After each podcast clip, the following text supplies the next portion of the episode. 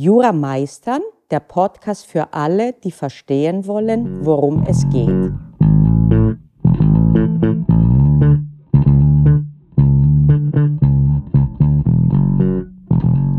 Einen wunderschönen guten Morgen. Diese Podcast-Folge ist aus gegebenem Anlass entstanden und sie handelt davon, wie sich einige manchmal in vermeidbare Krisensituationen reinmanövrieren, die Zeit und Nerven kosten und wenn man Pech hat, irgendwann auch mehr. Wie sehr oft in diesem Podcast ist das, was wir heute besprechen werden, obwohl es gemünzt ist auf das Studium, weil es dort entstanden ist als Situation, doch übertragbar auf das Leben. Je länger ich mich befasse mit Jura, mit dem Studium, mit den Dingen, die es da zu besprechen gibt, desto mehr erkenne ich, wie wenig isolierbar die sind und wie sehr alles, was das Jurastudium betrifft, letztlich auf einer etwas abstrakteren Ebene auch das gesamte Leben betrifft. Und die gute Nachricht ist, dass diejenigen Dinge, die du übst anlässlich des Jurastudiums, dass du sie besser hinkriegst, dir auch später etwas bringen werden. Das vielleicht als kleiner Anreiz, dich auch damit zu befassen, denn es ist nicht so, dass man sich sagt, ach, egal, Studium, ich will da sowieso nur irgendwie durchkommen und wenn das vorbei ist, dann will ich gar nicht mehr dran denken und dann wird alles anders. Nein, wird es eben nicht. Heute ist die vermeidbare Katastrophe und Krisensituation, mit der ich mich befasse, eine Fristversäumung. Und der gegebene Anlass war, dass ich eine Klausur gestellt hatte in dem Klausurenkurs in Saarbrücken, in dem Examensklausurenkurs, der freiwillig ist, das Angebot der Universität, aber wo die Klausur dann richtig benotet wird, nicht nur besprochen wird, sondern auch benotet wird. Und diese Klausur hat stattgefunden online im Sinne von einer Bereitstellung in Microsoft Teams und auch einer Rückgabe über eben Microsoft Teams for Education. Und Microsoft Teams ist das, was die Universität in der gesamten Corona-Situation jeweils verwendet hatte, mit datenschutzkonformen Servern von Microsoft in Deutschland bereitgestellt und so weiter und so fort. Warum erwähne ich das? Ich erwähne das deswegen, weil man davon ausgehen konnte, dass das alles den Studierenden bekannt ist. Okay, zumindest der größten Anzahl von Studierenden. Darauf werde ich noch einmal zurückkommen.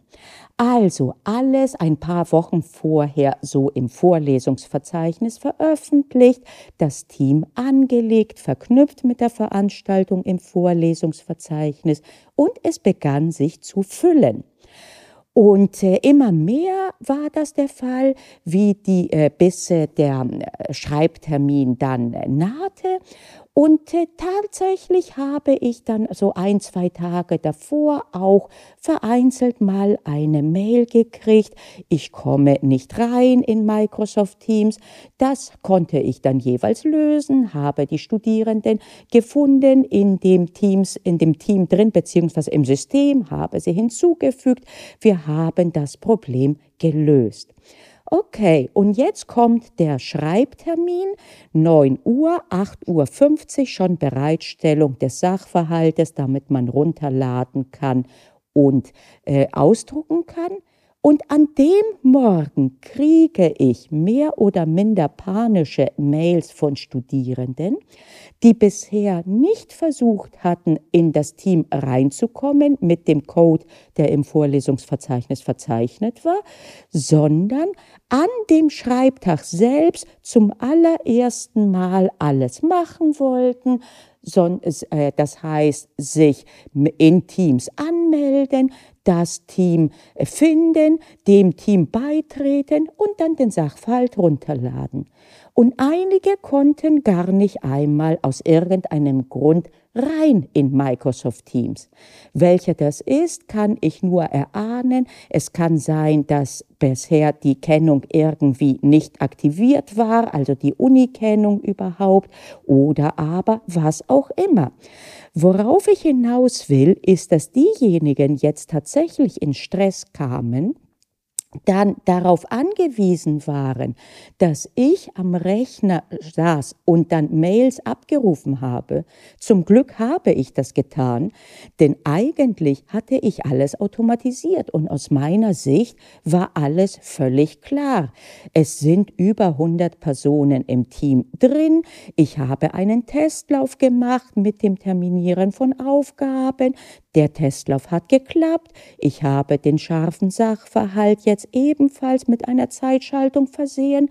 Warum sollte ich da sitzen? Habe ich zum Glück gemacht, weil eben einige dann auf einmal da nicht reinkamen, hin und her und her und hin. Ich habe das auf dem kurzen Dienstweg gelöst, indem ich dann gesagt habe, okay, hier kriegst du dann per E-Mail dann deine, ähm, äh, deinen Sachverhalt, denn ich hatte die gesehen, dass die im Uni-Team drin sind. Das heißt, dass die berechtigt wären, dem Team beizutreten, waren sie aber nicht. Okay, und jetzt ist das dann etwas, wo ich mir gedacht habe, okay, ein bisschen Wirkung muss jetzt sein, dass ich dann gesagt habe, eine Schreibzeitverlängerung findet aber dann nicht statt. Denn ich habe mir gesagt, das ist etwas, das muss man wirklich lernen. Ich habe das schon mal gehabt, nämlich auch als ich in Würzburg tätig war. Ich hatte die Übung im äh, bürgerlichen Rechte. Ich glaube, das war sogar die große. Ja, das war die große die große Übung. Er halt in meinem Portfolio und hatte die Hausarbeit gestellt und hatte gesagt, Abgabe an einem konkreten Termin um 12 Uhr und zwar als Ausschlussfrist. Und was ist? Eine Studentin kommt um 12.10 Uhr und sagt mir, sie hätte deswegen verspätet abgegeben, weil wir eben ausgelagert waren, also jetzt nicht kurzfristig, sondern die Professur war immer schon ausgelagert gewesen. Und sie hat zum ersten Mal an dem Tag jetzt dann rausgesucht, wo denn wohl jetzt diese Adresse sei und wo man denn hinkäme und wie denn jetzt wo der Eingang wäre. Und das hat dann nicht geklappt. Und bei der Abgabe ist das wirklich so, dass man da nicht nur eine Zeitverkürzung hat, sondern beim Einreichen, dass es durchaus und eigentlich hätte es so sein sollen, dass man sagt, ich nehme die nicht entgegen. In diesem Fall habe ich sie entgegengenommen gegen das Versprechen, dafürs Leben zu lernen. Denn im Jurastudium ist das auch so, dass einige bzw. die meisten später Rechtsanwältinnen werden. Und da kannst du nicht sagen, ich habe den Schriftsatz jetzt nicht fristgerecht eingereicht beim Gericht, weil ich mich bisher nicht kundig gemacht hatte, wo denn der nächste Briefkasten ist oder wo der Briefkasten des Gerichtes denn ist. Und ich habe rumgesucht und nichts gefunden. Und worauf ich hinaus will, ist weniger halt etwas, dass ich sage, Mensch, warum macht ihr das im Sinne, dass ich jetzt äh, schimpfen wollte? Und Trotzdem ist es natürlich so, dass das durchaus auch äh, Stress macht den Personen, die damit involviert sind. Aber das ist nicht mein Fokus hier. Mein Fokus ist, warum dir den Stress denn machen. Es gibt genügend Stress und das ist ein vermeidbarer. Mit anderen Worten, ist so etwas, Mach dich doch im Vorfeld kundig. Bereite dich doch vor. Mach die Dinge fertig, die du schon machen kannst, damit du an dem Tag, wo du eben dann performen musst, die Dinge schon mal fertig hast.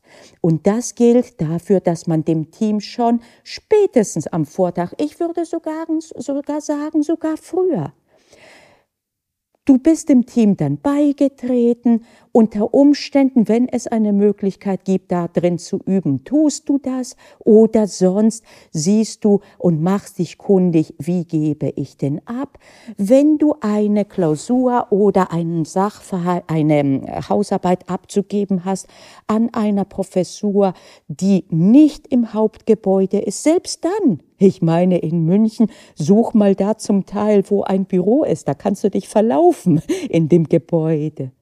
Geh doch mal davor schon mal hin und sieh, ah, okay, hier ist es, so funktioniert es. Und das ist etwas, das nimmt dir an dem Tag, wo es darauf ankommt, den Stress. Und ähnlich gilt das auch dafür, erst recht, wenn es darum geht, die Examensklausuren dann hier irgendwann zu schreiben, beziehungsweise die mündliche Prüfung, zur mündlichen Prüfung zu gehen.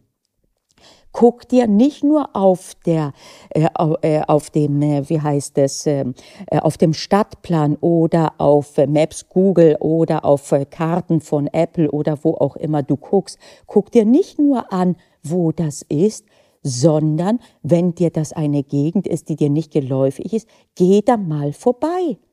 Und wenn es eine mündliche Prüfung ist, nach Möglichkeit sowieso, schau dir eine vorherige an, nicht nur damit du mal gesehen hast, wie eine mündliche Prüfung von sich ähm, äh, wie, sie, wie sie abläuft, sondern auch, dass du schon eine Optik von dem Saal hast. Das macht einen großen Unterschied, dass nicht alles auf dich einprasselt. Und dann auch noch die kleineren Dinge wie leg dir schon zusammen, was du tragen wirst am Tag und so weiter und so fort. Und das gilt fürs gesamte Leben. Für die Fristen gilt das dann später, wenn du eine Steuererklärung abgeben musst und du willst das in letzter Minute machen in, dem, äh, äh, in den Briefkasten des ähm, wie heißt das, äh, des ähm, Finanzamtes. Da ist es übrigens so, dass dahinter eine Klappe elektronisch um 12 Uhr dann umleitet, so dass du selbst eine Sekunde später, dann bist du außerhalb der Frist. Und dann, wie gesagt, dann musst du versuchen und je nachdem kann sein, dass man mal sagt, okay, aber meistens wird das dann nicht der Fall sein. Und noch einmal, mein Fokus ist jetzt nicht auf diejenigen, die das gemacht haben, irgendwie einzudreschen, sondern umgekehrt, warum nicht daraus lernen, um sich zu sagen, ach, ist doch klasse, dass ich das jetzt so mal erlebt habe. Das passiert mir nicht wieder, denn in anderen Konstellationen könnte das so richtig ärgerlicher dann auskommen als in diesem konkreten Fall. Das heißt, bitte egal wie, auch wenn einige jetzt sich denken, upsi, ich fühle mich angesprochen und das fühlt sich nicht gut an. Nee, bitte andersrum, sondern upsi, ich fühle mich da angesprochen und das ist gut, dass wir mal jetzt drüber gesprochen haben und ja, ich werde beim nächsten Mal mehr darauf achten. Und für alle anderen, die das die Vorbereitung schon gemacht haben und immer machen, ein gutes Gefühl, erst recht, sich zu sagen, ja, ist, ich fühle mich bestätigt, dass es sinnvoll ist, auch wenn ich mir manchmal ein bisschen spießig vorkomme, wenn ich so viel vorbereite. Aber aha, ich höre jetzt, das ist sinnvoll. Okay, das war's auch schon. Also diejenigen, die vorbereiten und Risiken im Vorfeld, die vermeidbar sind, dann äh, auch äh, eindämmen, macht weiter so, ob es jetzt eine Abgabe ist oder eine Teilnahme an einer Besprechung oder wie auch immer über eine Plattform, die du bisher nicht nutzt.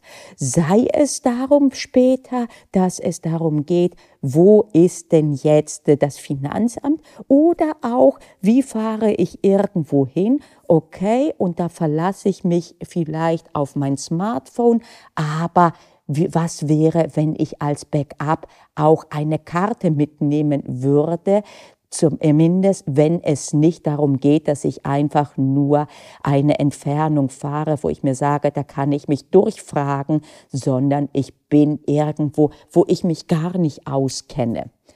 Also eine Ode der Vorbereitung. Sie ist nicht spießig, sie ist nicht übertrieben. Natürlich kann sie auch übertrieben werden, aber in der Regel ist sie einfach ein Segen für deine wie, wie, äh, wie heißt das, Peace of Mind, für deine geistige und seelische und mentale Ruhe. Und warum nicht die paar Minuten investieren im Vorfeld, so dass wenn der Tag kommt, die Dinge, die du vermeiden konntest, die Risiken, die gar nicht eintreten. Es gibt genug, was noch passieren kann, ne? wo du nicht im Vorfeld das hättest abfangen können. Und dafür hast du dann eben die Zeit und die nervliche Ruhe, dich zu befassen. Und wenn sowas gar nicht eintritt, erst recht, dann kannst du ganz in Ruhe deine Probeklausur schreiben oder deine Hausarbeit abgeben oder was auch immer. In diesem Sinne, danke fürs Zuhören und bis zum nächsten Mal.